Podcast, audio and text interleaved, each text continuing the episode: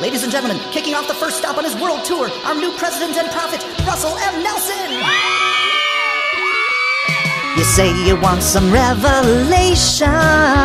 Well, here you go. Greetings, brothers and sisters. Welcome to the weekly Mormon News Roundup. I'm your humble host, Dives, and that's talent on loan from Kolob. Now, my crew and I, we roommate weekly on the great and spacious Beehive, so thanks so much for joining us to discuss the latest current events in Mormondom. This is episode 93, and this is December 10th, 2023. There's some disturbing Mormon sexual assault hush money allegations that really blew up the net this week. Incredible stuff. There's also a bizarre Book of Mormon themed movie, which is hitting the big screen. The LDS Church's Christmas devotional has some very trendy moments. There's some things that have gone really viral from that. And we have yet another Tim Ballard lawsuit. Now, if you want to get in touch with me, I'm at MormonNewsRoundup.org, or you can send me an email to www.kolob at MormonNewsRoundup.org. I'd like to invite onto my program my fabulous co host here, Enos Envy. Enos, how's it going? Hey, good evening. Thanks so much for having me. Yeah, tremendous. Uh, now, you're using an avatar here. Uh, and why are you using that avatar, Enos? Twitter is my social media drug of choice. And uh, I've been on there way back when Colch was still known as the Cultural Hall. Uh, I've seen Exmo Twitter kind of take off. I'm probably one of the uh, harshest critics on Twitter for the Mormon Church, but um, very rarely I do anonymously mention my personal family situation. So we're about half TBM, half uh, Exmo. So for that reason, I choose to stay anonymous, just as a courtesy to my TBM family. The church has uh, driven quite the wedge. yeah, and so what is your one minute Mormon story? What's your Mormon bona fides? In uh, 2018, I moved away from my hometown, and uh, right before COVID hit and uh, the churches closed, we started looking outside of. Oh my gosh, I don't even know how to tell the story. Uh, let me just uh, jog your memory. Your Twitter profile says that you're an Elders Quorum president, you were a, a, seminary teacher, a BYU graduate, a returned missionary. You know, you were okay. born in okay. the church, faithful parents, or whatever it was. So I grew up a member, born in the covenant, uh, same as my wife my dad's a bishop. My grandpa's in the stake presidency. Uh, I'm just trying to save them a little bit. Okay. Did seminary, went to BYU after high school, served a two year mission, uh, married in the Salt Lake Temple. Uh, basically, did the whole Mormon thing until about the age of 35. I started going into that faith crisis mode, and uh, you know, for for me, the church had to be true. It wasn't um, good enough to do just because it was a habit or a tradition. The truth claims had to stand up, and and they just fell apart. I understand. That's a very common uh, Mormon story. I'm sure we could delve a lot more into that, but we're not really about deep diving into Mormon stories in this uh, podcast. We're going to cover the news, and we've got a lot of news to cover this week. So thanks so much for joining me. Really appreciate it. We've been talking about this collaboration for a long time, so I'm really lucky to have you. Now, our first article of this week here, Enos, is that the Church of Jesus Christ of Latter day Saints has appointed a new apostle into the ranks here. And this is really, uh, really causing a stir here. So it's Patrick Kearon, and he's the next Mormon apostle who's replacing the late M. Russell Ballard called as an apostle to fill the vacancy left by the passing of M. Russell Ballard. This is a positive step for the church, as the last talk he gave at conference didn't just say abuse constitutes the influence of the adversary. But he actively spoke to victims of abuse and offered them comfort. The abuse was not, is not, and never will be your fault, no matter what the abuser or anyone else may have said to the contrary. When you have been the victim of cruelty, incest, or any other perversion, you are not the one who needs to repent. You are not responsible he is an oddly compassionate choice for the current regime, but unfortunately, he has still been ordained illegitimately, in contradiction of D&C 2065. There should have been a common consent vote before he was ordained. Despite the illegitimacy of his position, it is called the 12 a positive move. Enos, we've got a new apostle in the ranks here. Um, what do you think about uh, Patrick Kearon? Hey, it doesn't happen every day. I know uh, I've run a couple polls to have people guess who the next apostle might be. This one never came up. This is definitely out of right field and uh, interesting interesting pick. Yeah, I mean, you're well known on Twitter for running those polls. Uh, there are a lot of people weigh into those, and quite frankly, I thought that the number one. Uh, you tell me who you thought the poll was from your results, but I would have thought that Ahmad Corbitt would have been top of the list for a replacement, considering he's a black apostle, and we've never had a black apostle. Was he near the top, or what were the results that you found? He was. Uh, I believe Kevin Pearson was near the top. Uh, Brad yeah. Wilcox did not get a lot of votes, so uh, it was it was definitely Corbitt and Pearson neck and Yeah, neck. with Kevin Pearson being the Utah area president, which is probably the most powerful area presidency. He's a very high profile. Both of those were definitely in the runnings for sure. Um, a little bit surprising about this one that we have another white apostle, um, but it is from outside of the United States because Kearon is uh, United Kingdom, and also uh, you know it's a little bit surprising that we didn't get a traditional businessman or a lawyer because Kearon he was in particularly in communications and public affairs. So that's a little different from the typical tried and true Mormon, Utah, Idaho born white guy. Instead, we've got someone, you know, who, who's also a businessman or a lawyer. Instead, we got someone from the United Kingdom who's in public relations and in um, various industries. So it's just a little bit of a surprise. Yeah, it seems like a gap that they needed to go pull a draft pick for if they were a, uh professional sports team. This is uh, something they've been missing, and uh, they're overloaded and heavy on the lawyers and uh, businessmen. The last thing I'll- before we leave this article is do you think that the fact that Kearon is kind of known for being compassionate, for being, shall we say, an ally or an advocate for those who've been abused, do you think that the church is really calling upon him to try to rehabilitate? Because this last year, the church, you know, had so many sexual abuse claims right. that went viral, that went global, that went international. Do you think they're bringing him in as a response? Does the church actually care about its public image? So they're bringing him in, or is that just a coincidence? No, the church doesn't do anything that's not calculated and contrived in some way. So I think with the popularity of Uchtdorf, um, I'm sure they've heard uh, feedback after he came out of the first presidency, and uh, this is a step back in that uh, progressive direction. I think. Very nice. Now, speaking of sexual abuse, there's a big article that came out this week. Gonna, this is our featured news article, and we're going to spend quite a bit of time on this. And this is really shocking stuff here. Came from the Associated Press. Once again, Michael Rezendes, the crusader, known for his floodlit when he shined the light on the Catholic Church in New England back, I believe it was in 19 in the 1990s, where he showed all of the sexual abuse that was happening in the Catholic Church. Well, he's doing the same thing with the Church of Jesus Christ of Latter-day Saints, and he's obtained here some very interesting information. Specifically, he's obtained copies of recordings which show how the Mormon Church protects itself from child sex abuse claims. So, what are we seeing in this article here, Enos? They uh, are discussing with one of the victims a basically a hush money settlement to destroy uh, records and not discuss publicly the terms of their settlement.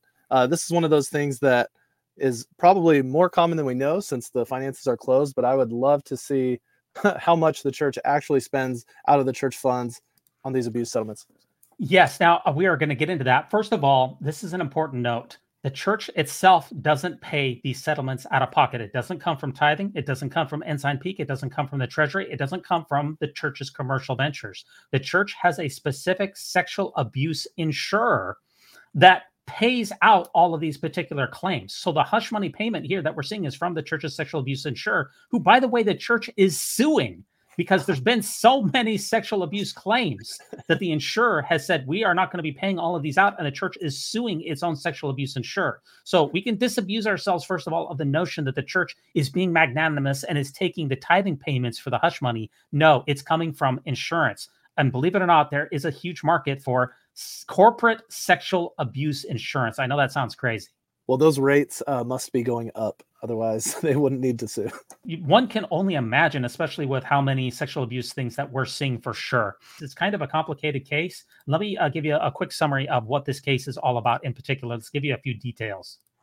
is at it again. This time, he has come into possession of audio recordings made of a meeting between Chelsea Goodrich, her mother Lorraine, and church attorney Paul Rytting. Chelsea alleges her father John, a former LDS bishop, used to sexually abuse her. Chelsea and Lorraine had come to the meeting with one clear request. Would the church allow a local Idaho bishop, which in the Mormon church is akin to a Catholic priest, to testify at John Goodrich's trial? The bishop who heard John Goodrich's spiritual confession was Michael Miller, and the article goes on to say the church would discourage Miller from testifying, citing a law that exempts clergy from having to divulge information about child sex abuse that is gleaned in a confession. However, according to the Associated Press, Paul Rytting, who is the director of the Risk Management Division for the Church of Jesus Christ of Latter day Saints, did offer money to Chelsea and her mother Lorraine in exchange for their silence on the alleged abuse. Uh, I have authorization up to three hundred thousand dollars. What exactly does the church gain from their silence? It uh, seems like the church's strategy is to have so many scandals, people can't keep track of them.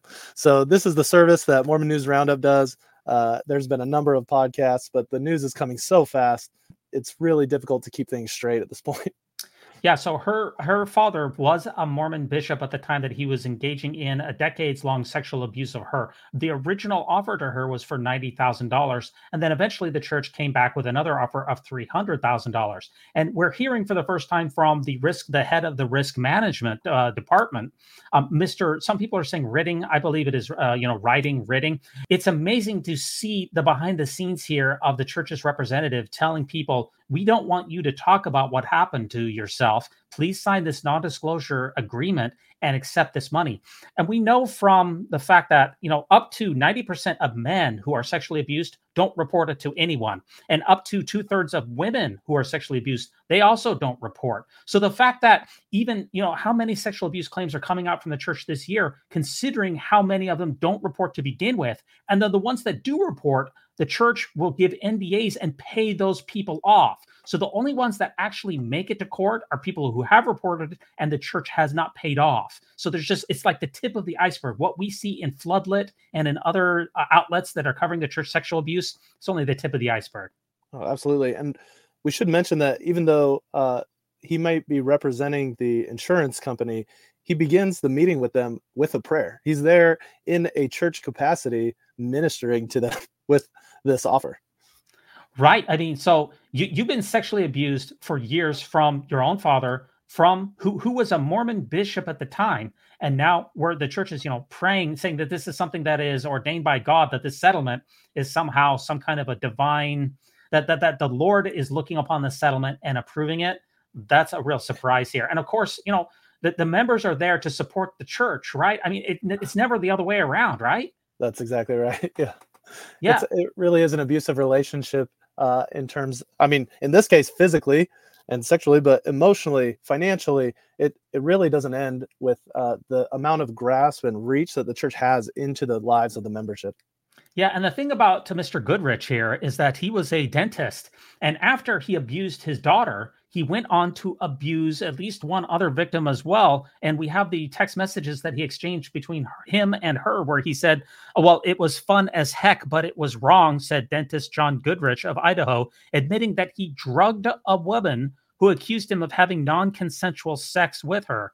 Goodrich was once a, a Mormon bishop, but is not currently an LDS church member. So he was his membership was removed. But this isn't, as we've seen with many of these cases, it's not an isolated case. Once oh, people start to abuse other people, they it, it becomes more rampant and it becomes more abusive. You can see he's utilizing the tools at his disposal, whether it's Halcion and the medications that he has access to in his in his uh, you know profession, or whether it's who is uh, accessible to him through his callings, through his work. I mean, as a father, it uh, really doesn't get worse than that.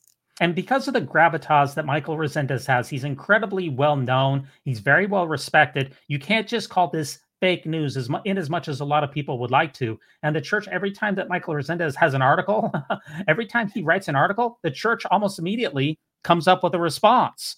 And it's kind of an apologetic piece here. Let me just play this video for you, which basically summarizes the church's response to what we saw this week from the Goodrich sexual abuse case. And I'll get your reaction tonight with claims from a former bishop's daughter accusing her father of sexually abusing her for more than a decade. Now in her mid 30s, Chelsea Goodrich says the Church of Jesus Christ of Latter day Saints tried to pay her $300,000 for her silence. Our ABC4's Jonathan May has more on the story. Is that you acknowledge that there's been some recordings made of all of our communications and uh, that you agree to destroy those recordings within 10 days of signing this. This is Chelsea Goodrich. She says when she was a child, her father, John Goodrich, who was a church bishop in Idaho at the time, had sexually abused her. The Associated Press says Bishop Michael Miller contacted the church's helpline after Goodrich made confessions to him that to this day remain private. The AP says Goodrich was later arrested on charges of sexual abuse, and the church excommunicated him. Chelsea says she asked the church if Bishop Miller could testify in the trial against her father. She says the church responded saying Miller would not be able to testify without her father's permission. A statement from the church says his communications with his bishop were protected by Idaho state law. Only the perpetrator could release the bishop from his obligation under the clergy penitent privilege, and he refused to do so. The bishop was subpoenaed to testify in this case, but prosecutors released the subpoena, and he was not recalled to testify. The AP says Bishop Miller did not testify, and the case against Goodrich was dropped. In audio recordings obtained by the AP, Chelsea claims in 2017 a representative for the church offered her and her mother $300,000 on the condition condition that they agree to not use Chelsea's story to sue the church and to never acknowledge the existence of the non disclosure agreement. I have authorization up to $300,000. And I want to talk to you about that, though, because um, how you decide to spend that is could be complicated. If a check is payable to the two of you, The AP says the former bishop is now practicing dentistry with access to children. The Associated Press says that Bishop Michael Miller did not testify due to laws in Idaho exempting clergy from cases like this. I'll just say, thank Kolob, there is a recording.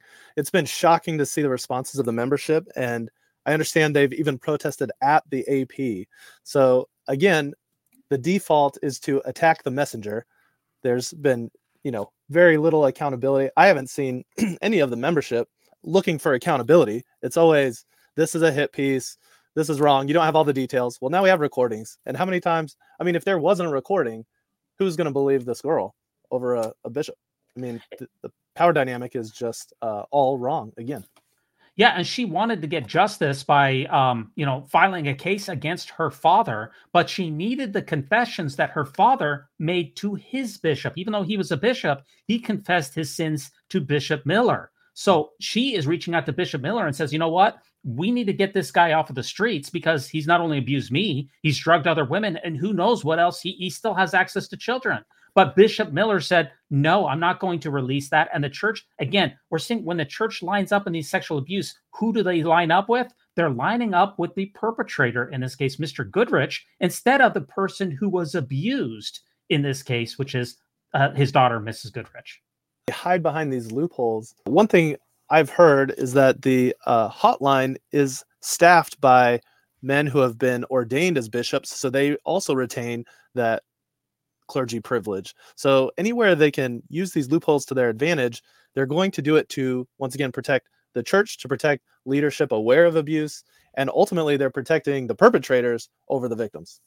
Now, I have not heard that particular claim of the helpline being staffed by bishops. My per- personal understanding is that the helpline is generally being staffed by um, social workers who don't have that kind of a privilege. Hence, why allegedly the church is saying that they destroy the records at the end of every day because there is no privilege. If, if it was being staffed by all Mormon bishops, then they would be able to have a privileged confessional sort of situation, and they don't. That's why they allegedly destroy the records at the end of every day which is also extremely suspect to put it mildly. Oh, absolutely. The the description that came to me was they are uh, social workers, part of the legal f- team, but they have been uh, designated with uh, that bishop uh, title, I guess. Uh, well, I'll have to follow up with that one. I wasn't aware with that one, but um, it's something that I will definitely be keeping an eye out for. But, you know, White Cat Prophecy tweeted this that we had him on the Mormon News Roundup, and I find this to be a very ironic take. It says, you know, if you look in the church's handbook, Enos, what is the church's official guidance on whether to pay tithing on abuse hush money? So she's supposed to pay tithing on that $300,000 or not? What's the uh, policy here?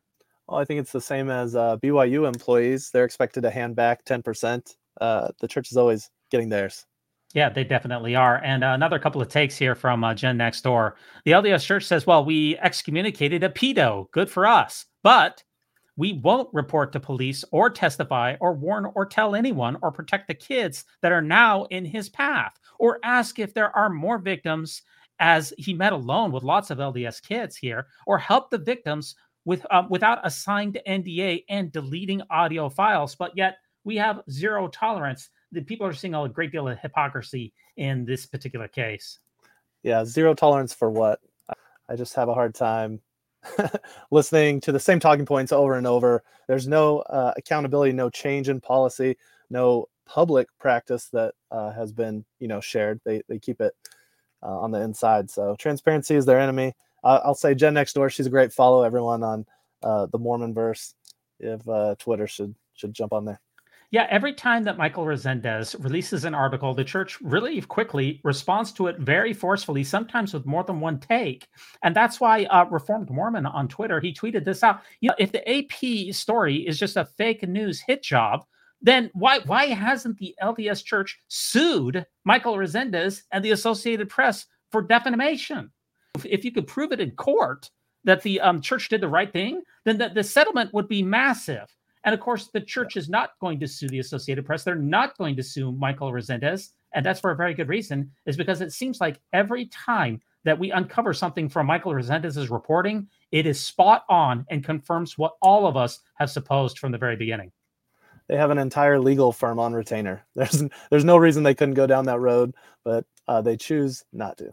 Yeah, for some reason they won't. They oh yeah, he doesn't know his head from a hole in the ground. He's got his facts all mixed up. He, you know, he's completely ignorant. Uh, but but they don't sue him for some reason. I find that to be very remarkable. A couple of other takes here, and Jen next door also pointed this out from the AP uh, bombshell. It appears that the LDS Church tried to pay the three hundred thousand to get rid of evidence that they um, that they lied about it, claiming that they kept no records of the abuse helpline calls, but in the recordings they say that they can check the helpline records, which contradicts the court's testimony. So, this is from the um, actual article here. Let me just read this to you. It says In one of their recorded conversations, Rytting told Chelsea that he could check helpline records used by Miller to report the details of John Goodrich's confession to see whether her father had ever previously confessed to another bishop to abusing her. So that's that's the difference in the West Virginia case, which was the original case that the AP broke. Before we had the West Virginia case, we've had the Arizona case, and now we've had this Idaho slash Washington case, all for Michael Rezendes.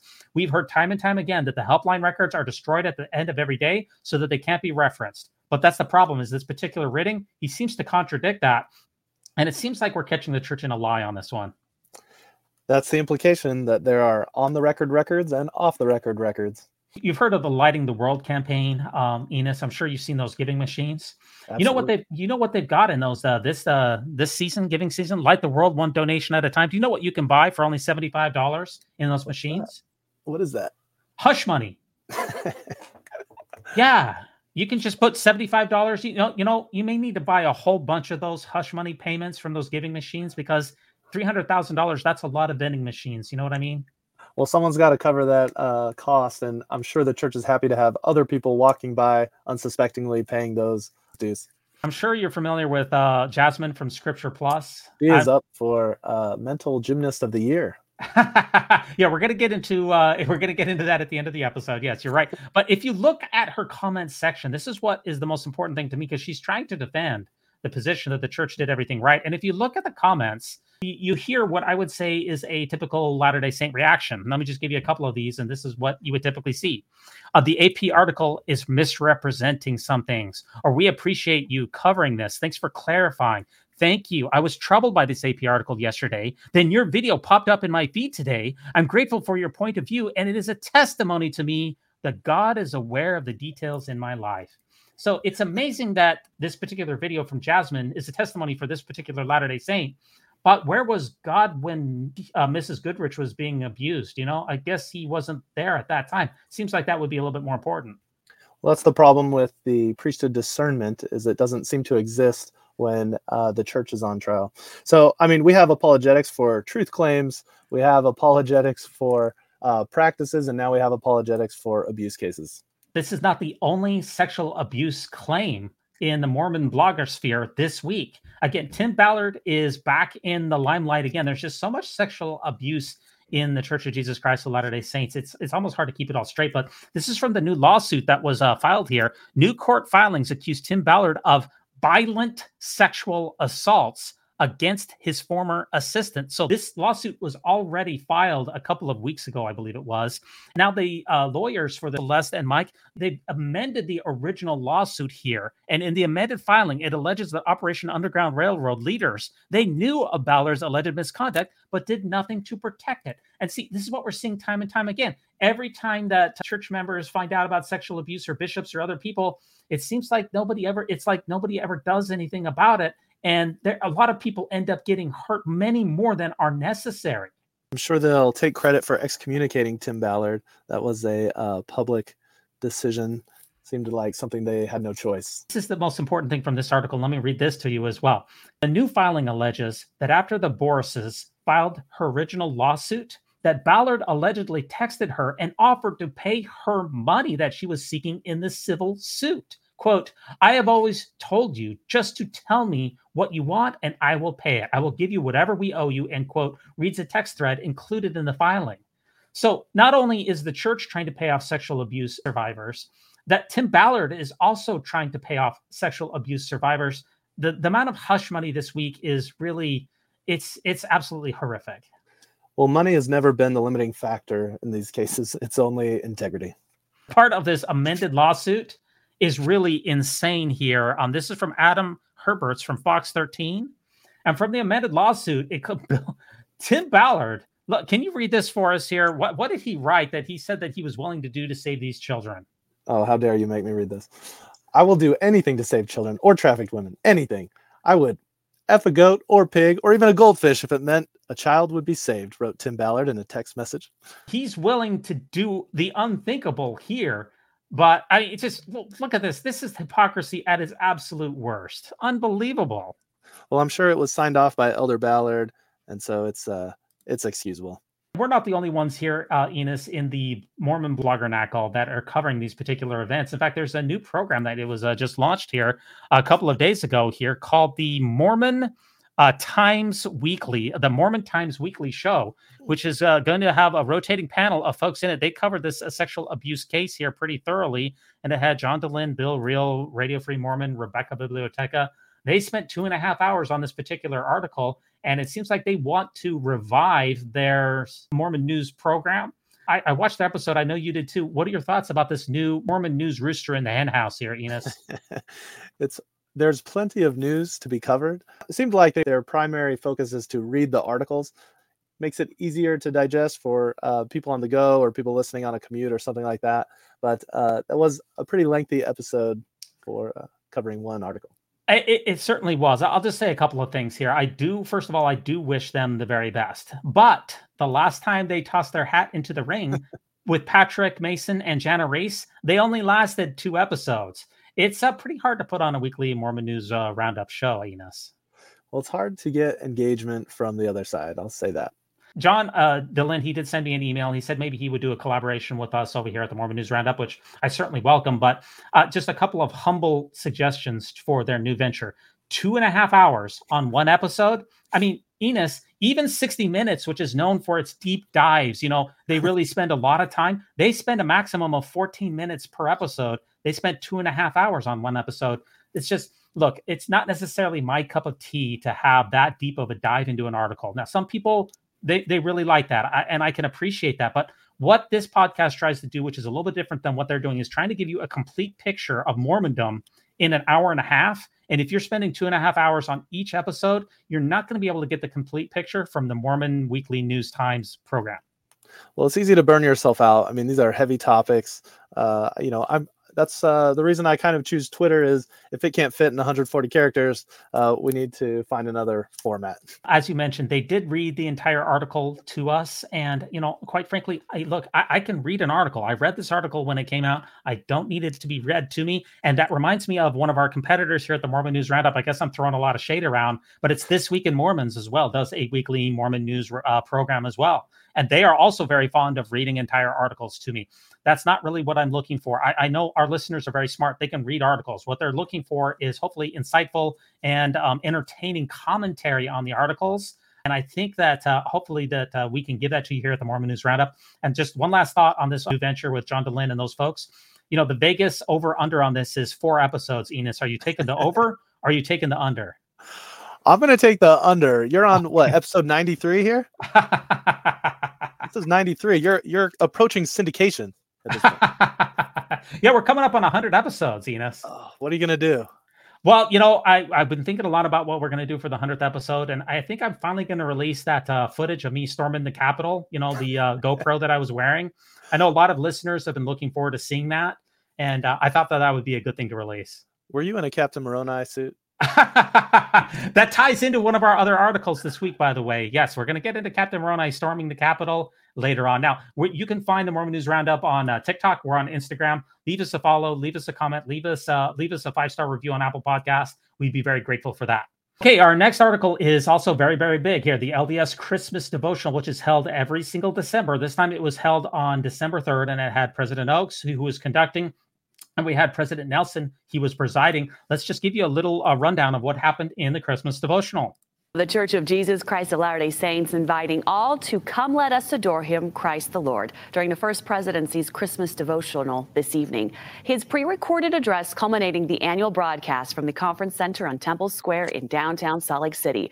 The president and prophet of the Church of Jesus Christ of Latter day Saints, who celebrated his 99th birthday in September, was there for tonight's devotional, saying in part, quote, What a joy it is to commence another Christmas season when we commemorate the birth of our Savior and Redeemer the Lord Jesus Christ. Enos, what are your thoughts on this year's Christmas devotional?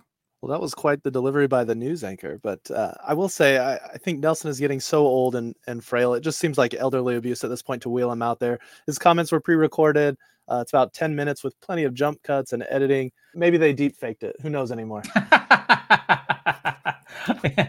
you know that that's interesting. You know, if they had had deep fakes, maybe Rulon Jeffs would still be ruling the FLDS church. by the way, all I know is it definitely did not top his 2018 Christmas devotional where he teaches about ruling over planets. Right. Yeah. He he resurrected in the 2018 the planet ruling, which had been almost disavowed from the church starting in about 2012 with the Book of Mormon musical. They also have a, a gospel topic essay. It's not dated. There's no author listed, but they do have one uh, refuting the president's own words. Indeed, that is one of the most muddled uh, recent changes in Mormon doctrine that I can remember. You tweeted this out here, uh, Enos, about uh, Elder Gong. What did you notice when you watched the Christmas devotional with Elder Gong? What's going on here? Oh, this was the highlight for sure. I, I did not expect them to bring out a top hat, but he brings out the top hat, sets it down, takes a look inside. It was magical. You know, I guess they're trying to make top hats more and more familiar, you know? Uh, we know that President Nelson has also brought out the top hat and looked into it as well. I guess you're trying to normalize these type of hats, you know, looking into them. Well, I know Brad Wilcox has one. I think uh, there was a another commenter who said, "Let's just put the teleprompter inside the hat, and we'll have a real authentic prophet and seer." Once again, yeah, definitely. I just want to see Gong just get that hat just a little closer to the face. That's my advice to him. Just bring that hat up about another twelve inches. You're getting there. You're getting close. It's perfect. Yeah, absolutely. The last article here that we're going to bring to you is this new blockbuster video that is coming out here. Moroni Enos, he's coming to the big screen, but some LDS scholars see some big problems. So this is going to be a feature-length romance starring Moroni from the Book of Mormon, and it's raised some eyebrows among some historians who say the film perpetuates harmful stereotypes. What's your initial thought here on this new movie that's coming out here? I know you uh, shared this with me, but like the Book Mormon itself, I'm still having a hard time believing this is even real. I can't believe they're going for this one. This might be the lowest hanging fruit uh, for your Mormon movie reviews that you do. Uh, yeah, that's right. We'll have to wait and see if we can get that. Here's so here's some of the images here. The, the name of the movie is called The Oath. Here we have uh, Eugene Brave Rock on the right here playing alongside Billy Zane in the movie. And, you know, some people are saying that, you know, the whole idea of the mound builder myth is alive and well in this particular film with the dark and filthy Lamanites and the white and delightsome Nephites. And people are saying that that is a harmful colonial version of history that does not conform to reality. I mean, who doesn't love Billy Zane? Darren Scott here. He wrote, directed, and he stars in the movie. And it took him more than a decade to make that. You know, he said that LDS conservatives, for some reason, they're drawn to Captain Moroni, which I find to be very remarkable. In fact, Mike Lee said that Donald Trump was a Captain Moroni. There's mm. something special about Captain Moroni, especially for right wing Mormons. There's just some kind of um, there's some kind of an affinity there. There's some kind of uh, synergy that goes along with it that's uh, uh, hard to explain. Is this uh, Captain Moroni in the film, or this is the last Moroni in the Book of Mormon? See, that's the, that's the question that I have. It seems like it's the last Moroni, not Captain Moroni. That's what it seems like to me here, because you know, there's two Moronis in the Book of Mormon. One was a great warrior general who was around I, I want to say 100 BC. Is that about right? Uh, I believe somewhere around Sounds that time frame. And then we have the last Moroni, which was 400 AD. So the question is, what is this movie about? And I believe it is about the second Moroni, which was the last surviving Nephite, the last white Nephite in the Americas. I think they referred to him as a Hebraic survivor. The Salt Lake Tribune gave us a very interesting summary of this movie which I find to be very, very amusing. And it seems like the people over at the Salt Lake Tribune, um, they need to read their Mormon scripture just a little bit better because when I play this for you, you're going to hear some very unusual stuff about this uh, particular screening. This is a really weird clip here. Let me play this for you. This movie called The Oath, directed by Darren Scott, who's been at it for over a decade. Originally, he wanted to make it a big war epic about Captain Moroni from the Book of Mormon, but things changed and now it's more about the Prophet Moroni's romance with a woman from an enemy group called the Lamanites. Making the film was no walk in the park for Scott, who even had to sell his own house at one point to help fund the project. And now, even though the movie hasn't been released yet, it's catching some heat, with some folks saying it plays into stereotypes about Native Americans. Scott hired Native American actors like Eugene Brave Rock from Wonder Woman, who brought in his Blackfoot language, but some scholars still aren't happy, especially with how the film portrays the female lead and the Lamanites, saying it's tied up in some old problematic tropes. On top of all this, Captain Moroni has become a bit of a political symbol, making appearances at Trump rallies and even showing up at that Capitol protest on January 6. Some scholars are side eyeing this trend, saying it reflects a broader move among Christian conservatives to embrace these warrior type figures. But through all the controversy, Scott's standing his ground, saying the movie is all about unity and goodness, trying to bring people together in these crazy times. The Oath hits more than 650 theaters on December 8th, closing the chapter on Scott's long bumpy road to bring this story to life. So, a couple of takeaways. First of all, Moroni and the Lamanites. Sounds like uh, Moroni and cheese. I mean, this is the official Salt Lake Tribune channel. This isn't just some TikTok hack. I mean, oh, you they're can, aware. You couldn't get somebody to say the names properly. And by the way, the names in the Book of Mormon, all, most of them, we really have no idea what they're supposed to sound like. By the way, they didn't come with a pronunciation guide. The church has standardized for the, the pronunciation of the Book of Mormon, and we really have no idea if it's correct. I mean, Joseph Smith presumably said some of these names like Nephi, Moroni, and the other ones. And so we're kind of basing the rest of the pronunciation on what we've come to basically standardize. But come on, Lamanites and, Moroni, come on, can you guys just do a little bit better? I wonder what uh, the name of the love interest will be. I think it's hilarious that they're trying to put a uh, new woman into the Book of Mormon. It's definitely a blind spot from the author, Joseph Smith. He can never write female characters. Absolutely not. The Book of Mormon only has three named characters. Uh, besides Mary, the mother of Jesus, you had Isabel, the harlot, you have Abish, and then, okay, I'm going to put you on the spot. You were a seminary teacher, right, Enos? Who's the last one? I'm going to put you on the spot here. Uh, is it uh, Lamoni's wife? Not named. Sariah, Lehi's oh. wife. Oh, my goodness. We, we might need to back that one up. Uh, no, we're not editing that out. We're not. That is embarrassing. It's no, been I, a while. I've got to I've got to establish my Mormon uh, ego supremacy somewhere, and this is the only place that I can do it. But yes, if we're gonna have a love interest with Moroni, the problem is is that nobody in the Book of Mormon, there's no women for the last like there's no women in the last 400 years of the Book of Mormon. No, not at all. Are they going for a Mesoamerican or a Heartland backdrop on this movie? I don't think that they have. I, you, know, a lot of Latter Day Saints think deeply about these things, and there's a lot of infighting. I don't think that uh, Darren Scott has thought too heavily about where this is supposed to take place. But he uh, did release a video where he gave some thoughts on it. It's a long video; it's about 13 minutes long. I'm only going to play you a little bit here, but he's uh he basically calling out the church, and he released this onto YouTube, and he said this is an open letter to the church about his Book of Mormon epic. I hope you find yourselves happy and well. I don't do this very often, but I have something to say, and it gives me no pleasure to say it, but I've come to the conclusion this is the only way to, I hope, bridge understanding and bring about positive change, specifically within my church. I am a member of the Church of Jesus Christ of Latter day Saints. Some call us Mormons because we profess a record of Jesus Christ visiting ancient America in 34 AD after his resurrection. I'm the writer and director of the first major scale epic inspired by the Book of Mormon called The Oath, which releases in more than 600 USA theaters this Friday, December 8th. The making of The Oath was an arduous 13 year journey involving over 70 souls, nearly all of whom are not members of my church. My public relations, marketing, and distribution teams for the oath are likewise almost all not members of my church. I'm honored to belong to a church that does so much good in a world where goodness is so desperately needed. Hi, everybody. It's Rebecca Bibliotheca from Mormonish Podcast. I wanted to do a quick little movie review here on Mormon News Roundup of the new movie that came out this weekend called The Oath, produced, directed, and starred in by Darren Scott, also known as Darren Southam. So we've been seeing trailers for this for the last little while. It's a Book of Mormon movie. Um, apparently, it's been 13 years in the making.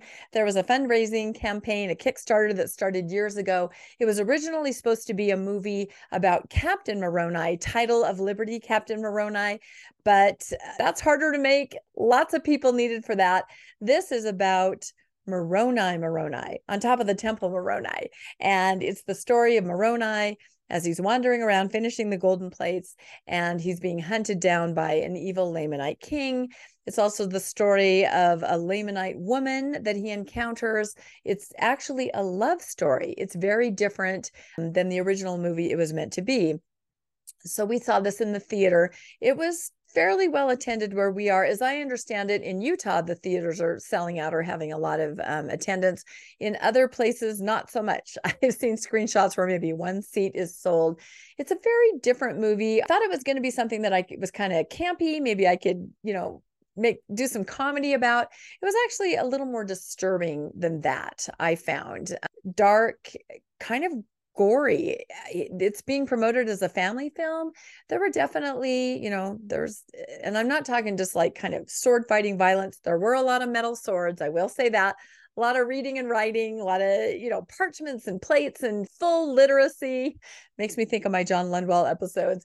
Just sort of more of a gory um, element to it, things that I wouldn't necessarily take a child to see. So that's kind of interesting. Um, before the movie was released, the director, producer, actor put out a little impassioned video to the church. It was called an open letter to the church, where he talked about, you know, he doesn't understand why the church has not come out with a statement about this. Go see this movie, or even acknowledging its existence.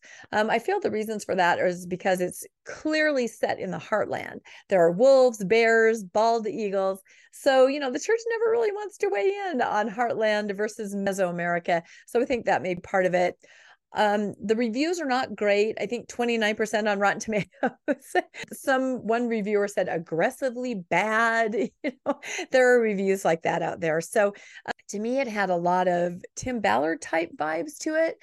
The word freedom flashed on the screen a lot. There was a lot of talk of liberty and freedom. So I think they were trying to get those Captain Moroni elements in there because, again, as I said, this movie was originally supposed to be that. There's a trailer out there called Reign of Judges, which sort of shows shows the original idea. I feel like it might be something where they had to put this out maybe to make some more money so that they can get back to the original title of Liberty Captain Moroni movie they were trying to make. But I should say at the beginning, the director, actor, producer, Darren Scott comes on, tells everybody what they're about to see, how much they're going to like it. It's for family.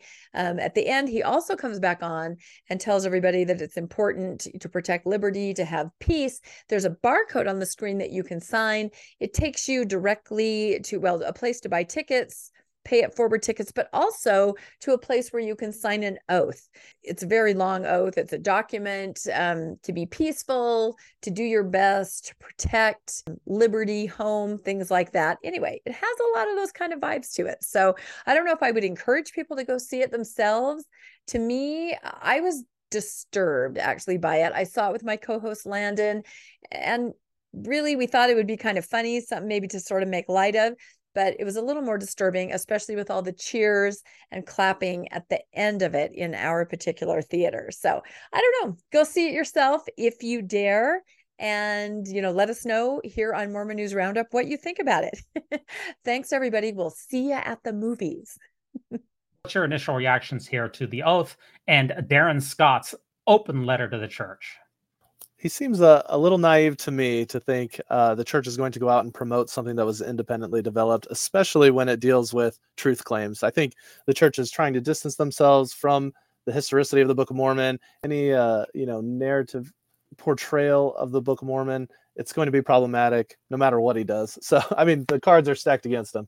I do the Mormon movie reviews channel, so I guess I know a thing or two about Mormon movies. So first of all, a lot of the big, the biggest budget Mormon movie really of all time is The Work and the Glory, which was not funded by the church. It was bankrolled by Larry H. Miller.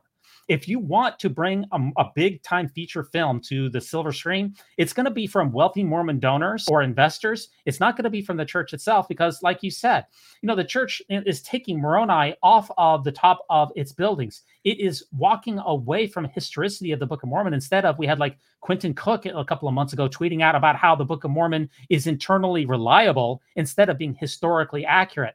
And he spends the rest of the 10 minutes of that YouTube griping about all the sacrifices that he made. Uh, the, uh, he mortgaged his home and all the suffering that he endured, and that his church didn't kick in enough money for this particular venture. It is sad. I my heart goes out to him. The biggest feature film that the church ever bankrolled, I also know this is probably the Meet the Mormons film, which was in 2014. and by the way, the church also produced a Meet the Mormons back in 1973. That's actually a sequel. And the budget on that film is probably somewhere in the neighborhood of $5 million. So you're not going to get a huge blockbuster that the church is going to be investing in. The church is very stingy with its money. The church does do venture capital, but they're not going to do venture capital for movies like this.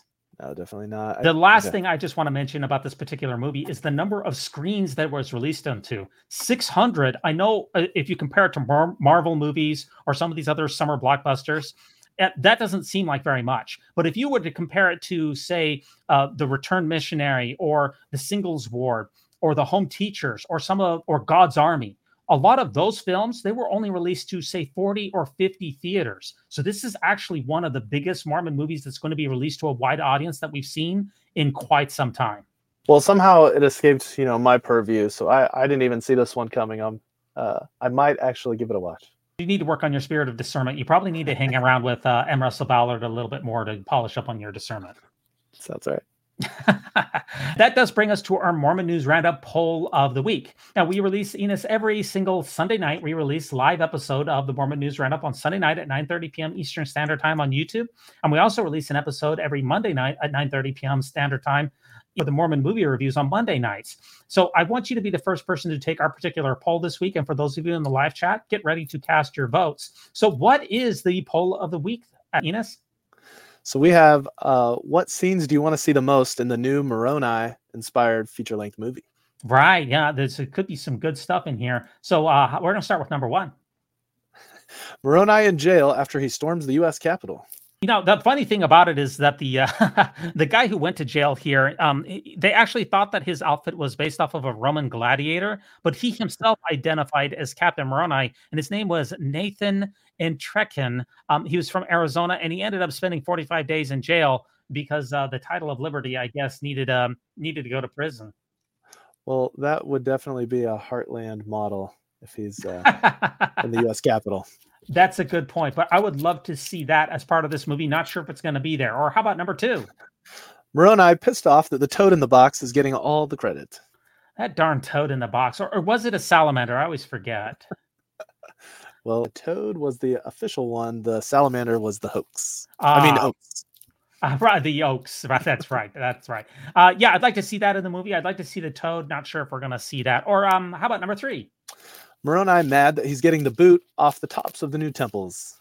Yeah, five out of six temples that are announced by the church, by the way, are do not have the angel Moroni on the top. Uh, this is, a, I believe, a rendering of I think that's either the Heber or Cody White. I think that's the Heber temple, um, and he is getting the boot off of the top, as you mentioned earlier. Enos, the church is de-emphasizing Moroni and the Book of Mormon in favor of a more, uh, shall we say, mainline Christian look. Yeah, it'll be interesting to see if uh, the director has him holding a trumpet at any point in this film. Good call. Or how about number four? An exhausted Moroni trudging to Manti and then to the Hill Cumorah. Yeah, so this is a picture actually of Manti, and there is a sculpture there of Moroni because the legendary story, I think it's from Brigham Young, right? Who said that Moroni trudged all the way to the Manti, which is in the central part of Utah, and then went over to the Hill Cumorah to deposit the plates. I'd love to see that journey. That'd be a heck of a thing to see. Well, you know, the Seer Stone made the opposite trip where it was consecrated on the Manti altar. Oh, really? I, yeah, I wasn't aware of that one. Good call. Uh, or how about number five? Number five, Moroni miffed that his symbol is getting replaced by crosses. Yeah, he used to be the symbol for the church. In fact, uh, if you were a member of the uh, U.S. Armed Forces, your dog tags would have the symbol of Moroni on there. Um, well, that's getting the boot. Instead, the church is trying to go more mainstream and is utilizing crosses. What I want to see in the movie is Moroni getting kind of mad. He not only is he getting the boot off the temples, he's getting replaced as the icon. It seems like a minor victory for Satan. well, I always thought that we should rename the Book of Mormon to the Book of Moroni's dad, and that would be a lot more holy um, and following President Nelson's inspired guidance. Sounds better than the Book of Satan's victories. Yeah, you betcha. Or how about number six? Moroni exhaustively picking up all the spears, arrowheads, and swords by the hill Cumorah all by himself. Yeah, that's a clean hill there, Enos. There's nothing on that hill. And, you know, it took, you know, with how many people died on that hill? First of all, we had 5 million Jaredites, and then we had, I think, somewhere in the neighborhood of a half million Nephites and Lamanites who all died on that same hill. Do you know how long it took him to pick all those up? I think that that should be in the DVD extras because that probably would take him quite a long time to get rid of all of the evidence and put it out in the ocean somewhere. Well, somebody's got to clean up the mess. I mean, uh, this probably inspired all of the uh, membership cleaning the church buildings every week. Uh, yeah, I stands to reason for sure. Or how about number seven? Number seven, Joseph Smith narrating, but all the time he gets mixed up calling Moroni Nephi yeah, that's the thing is uh, sometimes at the beginning we, we, had different accounts of whether it was an unnamed angel, then sometimes it was Nephi, and then sometimes it was Moroni. It took a while for us to finally settle on the concept of Moroni as being the treasure guardian spirit for the Book of Mormon. And if we want to make the Oath a very uh, historically authentic movie, we should probably mess that up for a while, for about half of the movie as well. That would be in keeping with the theme. Or how about number eight? Number eight, a hot love scene between Abish and Moroni unfortunately they lived hundreds of years apart but that's the problem here is that there's no women in the book of mormon. So I, if you're going to have a love scene in the book of mormon i don't know who's going to who it's going to be with. I don't know moroni maybe a same-sex relationship. Maybe we're going to maybe that oath is going to go really edgy. Well it could be polyandrous with Sariah. Uh, all of the above. Uh, you know I, I, I just want to see it definitely. Or how about number nine? Number nine moroni showcasing his legendary pet monkey. Supposedly uh, joseph smith saw uh, a man on the side of the road who had a box. Inside of the box was a pet monkey. And the man said, Well, if you pay me, I think it was a, a small sum of money. It was something like $5. Maybe it was less than that. Then you can see the monkey. And Joseph Smith said, No, I've seen hundreds of monkeys and walked away. But it turns out that that was Moroni who was trying to give Joseph Smith back the plates. Man, who knew? well, this might argue for the Mesoamerican theory if we're talking about jungle creatures. Yeah, I just want to see it in the movie. Moroni with his pet monkey. That'd be pretty sweet. or how about number 10? Number 10, Moroni's finally explains why he never wears garments. That's a good question. You know, I've always wondered that as the first angelic messenger of the restoration, why he was wearing a single tunic where you could see directly into his bosom. And you know what, Enos? He never wore his garments oh, this is an artist's depiction. You can't hold them accountable for approving and printing and publishing this kind of material. okay, that's a, that's a good apologetic, Enos. And that does take us to our Mormon News Roundup poll of the week. What do you want to see in the new Moroni inspired feature length movie? You have 10 choices, Enos. Will you be the first person to take our poll? Oh, I'm going with number six all the way. The historic truth claims need to be explored and vetted. This is an important one. Yeah, number six is Moroni exhaustively picking up all the spears, arrowheads, and swords from the hill Cumorah all by himself. That way they would leave no trace behind because we need to live by faith and not by the slightest shred of evidence. That's that's a solid selection for you, number six. That's for sure. Um, I would just think it's number one for me. Moroni in jail after he storms the U.S. Capitol. I think that'd be a, a thrilling conclusion to the end of the movie. Not sure if it's going to be there. For those of you in the live chat, uh, thanks for voting. We really appreciate that. And that is going to take us to our final segment here, Enos, which is the joke of the week. I sent a few funny ones that I thought we could share. Uh, well, this first one has Maury Povich. It says, When it comes to Lamanites, DNA results confirm they are not your principal ancestors. Oh, right, because he does the, the paternity tests, and then everybody's sweating it out, and then there's a lot of drama. Yeah, I like that. That's a good one. But you got more than one joke, right? Okay, what's the second one here? My mother upset that one of her six kids doesn't believe in the church. Me not telling her it's actually four out of the six. Yeah, that seems to be pretty common these days for sure. That's good. Two more here. What are we seeing here? Well, this is a uh, recent trend. There's been a lot of uh, TBM and DezNat accounts who embrace the Lego avatars. So I was pretty excited to see Elder Bednar has also embraced the Lego look. That's a very, very good look for him for sure. No problem. Absolutely. And the new hymnal is supposedly coming out here in a couple of years. But in the meantime, uh, what are we going to be seeing uh, as far as this meme? Well, from January to October, you might have an annoying hymn stuck in your head. But from November to December, we've got the beautiful Mariah Carey. All I want for Christmas, right? That's right. Yeah. So, uh, Enos, uh, thanks so much for ruminating with me on the great and spacious beehive, as we call it. And what can we expect to see from you in the near future? What kind of projects are you working on? Well, uh, like we mentioned, uh, we do have the Mormon question of the day, which are weekday polls on Twitter. So follow at Enos underscore envy to add your vote. It could be something simple like what's the scariest room in a ward building, or uh, doctrinal, like how many gods exist in Mormon theology. Uh, today, I think it was what C word best describes the Mormon church? And we had con, corrupt, corporation, and cult. I did vote on that and I did select corporation because I enjoy watching the church and its corporate ventures. So I did take your poll of the week. I generally do every single day. But yeah, would love to have a live update. So it looks like you're winning with 38.4%. Corporation is in first, Colt is in second, Con is in third, and Corrupt takes the back seat. Well, Enos, I'm a real trendsetter. That's the thing about when when when you're talent on loan from Kolob, people they just they flock to me. What can I tell you? You know, what can I tell you? you also do the aposties as well. What's that all about? So this is the annual Exmo Awards on Twitter. We had our first one this year in 2023. So I'll be taking nominations starting in January. So we have a panel of Exmos who select winners, which get announced each hour of the April General Conference. So in 2024, we'll announce the 2023 winners. We'd definitely like to host a live aposties in person at a Chili's someday somewhere. We'll have to have uh, Colch handle our parody musical numbers. Well, that sounds tremendous. I want to thank you so much again for coming on the Mormon News Roundup. I want to give a shout out to Weird Alma on Bandcamp.com for this episode's music. And remember, remember, no unhallowed hand can stop this podcast from progressing. So long.